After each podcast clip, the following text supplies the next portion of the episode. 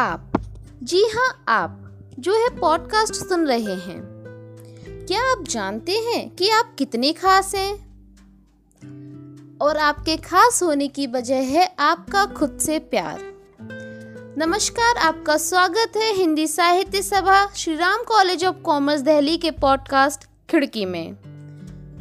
आज हम इस खिड़की के ज़रिए एक ऐसे व्यक्ति की ज़िंदगी को टटोलने का प्रयास करेंगे जो शायद आज कुछ अकेला या निराश हो चुका है। तो आइए, यह जानने के लिए इन शब्दों को रूह तक ले जाने का कारवा शुरू करते हैं। ज़िंदगी में अगर सबसे ज़रूरी कुछ है तो वो है ज़िंदगी खुद। खुदा ने इस मुश्किल समय में हमें यह तो समझा दिया है कि जान है तो जहान है, वरना यह पूरी दुनिया वीरान है। लेकिन हम अक्सर अपनी दुनिया में इतने व्यस्त हो जाते हैं ना कि अपने जीवन की, या फिर यूँ कहूँ तो अपने दिल की खिड़की को खोलकर उस ज़रूरी शख्स की तलाश ही नहीं करते जो अकेला है, जिसके लिए यह दुनिया एक मेला है। यह शख्स वो है जो हमेशा हमारे साथ तो रहता है, पर फिर भी हम उसे नज़रअंदाज कर देते हैं जिसकी आँखें हमारे दुख में नम हो जाती हैं और जिसकी मुस्कुराहट से हमारा चेहरा खिल उठता है। यहाँ जिस शख्स की बात हो रही है ना, वो कोई और नहीं, आपके सामने वाले आईने में दिखने वाला व्यक्ति है, यानी कि आप खुद। जी हाँ आप खुद। क्या आप अभी अपना चेहरा देखकर मुस्कुराए या मायूस होकर अपने आप से ही सवाल करने लगे? क्या आपको भी लगता है कि आप खास नहीं हैं? या प्रेम के योग्य नहीं हैं? या शायद दूसरों के मुकाबले आपने कुछ भी नहीं किया है? तो जनाब, उठिए और अपना लक्ष्य पाने के लिए मेहनत कीजिए। क्योंकि यकीन मानिए, जो आप खुद के लिए कर सकते हैं ना, वो कोई और कर ही नहीं सकता। अरे तो क्या हुआ? आज आपकी हिस्सेदारी थोड़ी कम है। यकीनन आपकी और सिर्फ़ आपकी मेहनत ही आपको आपकी मंजिल के करीब ले जाएगी। लेकिन क्या आप सफल ना होने पर अपने आप पर कुछ ज़्यादा ही कठोर हो जाते हैं? अगर हाँ तो आपको अपने जीवन में एक प्रेरणा की ज़रूरत है और वो भी है आप खुद। खुद से प्यार कर उस प्यार को ही अपनी ताकत बना लीजिए। और अपने आत्मविश्वास को अपनी प्रेरणा। और अगर आपने इस सफ़र में एक कदम आगे बढ़ा लिया है तो खुद को शाबाशी देना ना भूलें। अब जैसे कि आप सबको फूल तो पसंद होंगे ही, उनकी खुशबू, उनकी बनावट सब मनमोहक लगती होगी। भगवान ने भी आप सबको एक फूल की तरह रचकर इस दुनिया के बगीचे को सजाया है। तो क्या अपने इन फूलों को मुरझाया देखकर खुदा खुश होगा? बिल्कुल नहीं। माना कई बार हम खुद से संतुष्ट नहीं हो पाते हैं। माना कि हवाएँ तेज हैं, आंधी ने बड़े बड़े पेड़ों को भी उखाड़ डाला है। माना कि वक्त नाजुक है, पर बगीचे में नए फूलों का आना भी तो ज़रूरी है ना? अब रही बात खुद को पसंद करने की। शुरुआत में थोड़ा सा मुश्किल होगा, क्योंकि दूसरे की मोहब्बत में डूबा गुस्ताख ये दिल है। पर यकीन मानिए, अपना हाथ थाम के चलेंगे ना तो इस खूबसूरत सफ़र में आपको खुद से बेइंतहा मोहब्बत हो जाएगी। और जनाब मोहब्बत एक तरफा तो बिल्कुल भी नहीं होगी, क्योंकि तब आपको मालूम चलेगा कि आप और आपकी ज़िंदगी दोनों एक ही तो हैं। इस सफ़र में एक दूसरे के हम सफ़र ही तो हैं।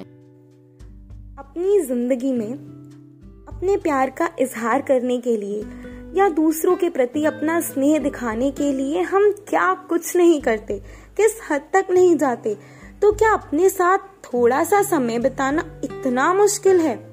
अगर है तो खुद को अपनाइए और थोड़ा सा प्यार जताइए। लेकिन आप जानते हैं कि ऐसा होता क्यों है? अब यूँ तो माना कि एक इंसान की गरिमा का अनुमान उसकी प्रशंसा करने वालों से लगाया जाता है।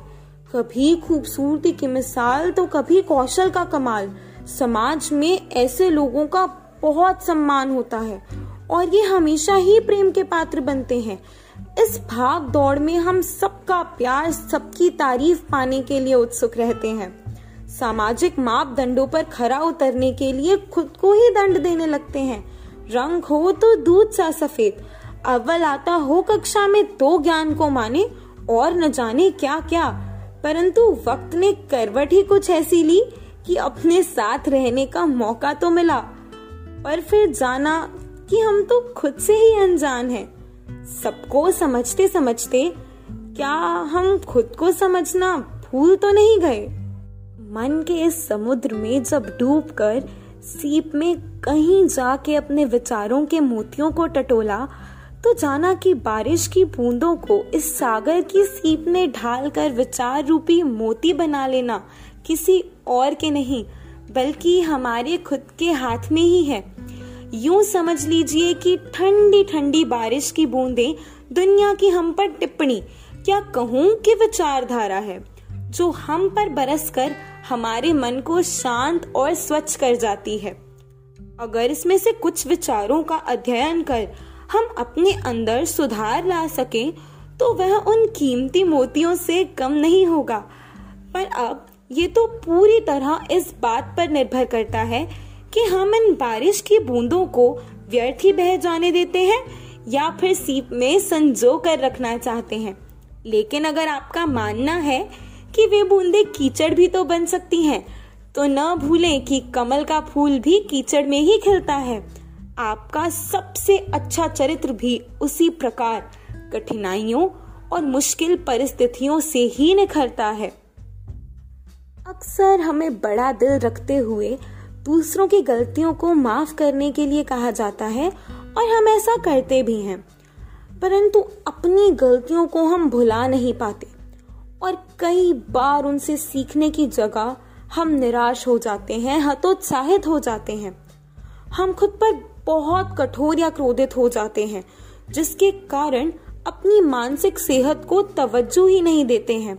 और इस महामारी ने जब झटका दिया, तब समझ आया कि हम सबके साथ रहने के लिए तो अपने आप को ढाल लेते हैं, लेकिन खुद के साथ रहने के लिए तो हम तैयार ही नहीं हैं।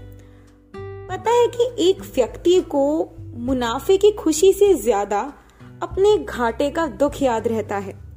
कहने का मतलब यह है कि हम किसी की खुशी के लिए चाहे जो भी कर लें, हमारी एक गलती पर ही हम एक अच्छे इंसान की सूची से बर्खास्त कर दिए जाते हैं।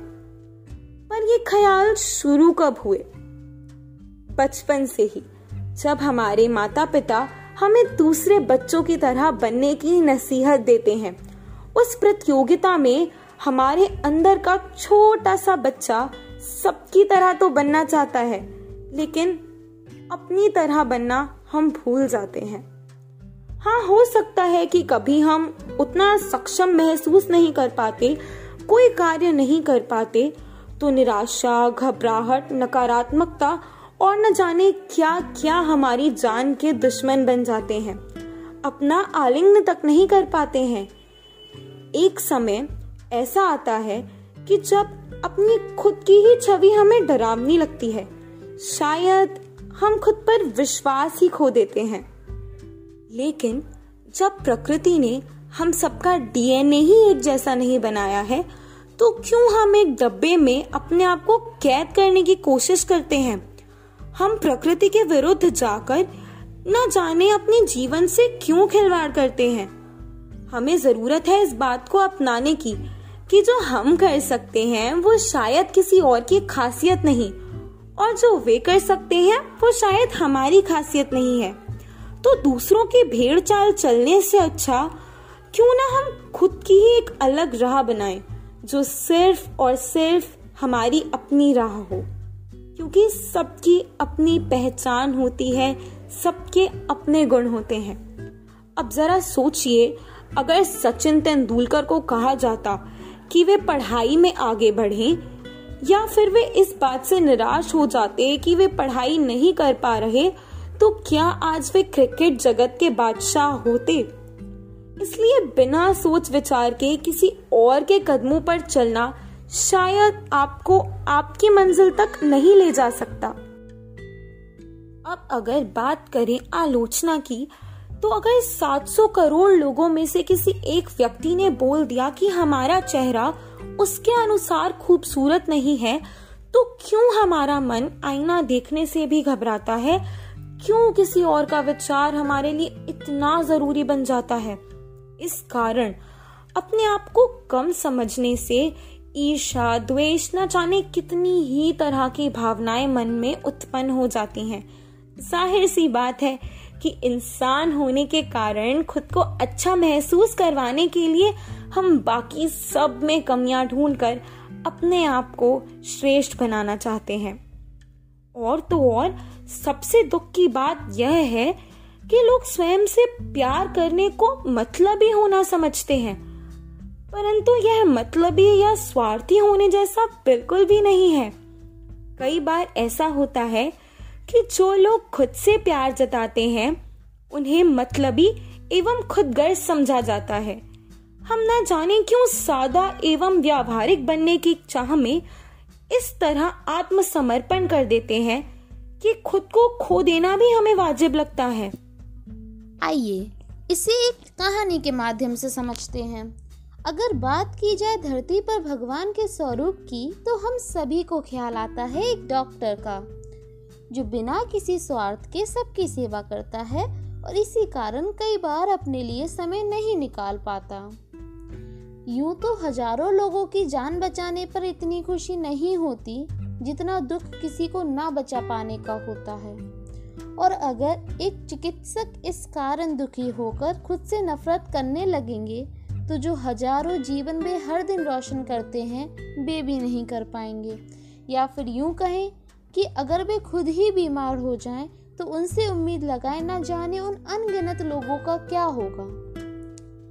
जिस तरह एक चिकित्सक को एक व्यक्ति को नया जीवन देने के लिए पहले खुद स्वस्थ रहना ज़रूरी है, पेड़ का हम सभी को छांव देने से पहले खुद हरा भरा होना आवश्यक है सूरज को हमें उजाला देने से पहले चमकना ज़रूरी है। उसी प्रकार दुनिया में सबको प्यार और अपनापन देने के लिए पहले खुद से प्यार करना, खुद को अपनाना भी उतना ज़रूरी है। श्री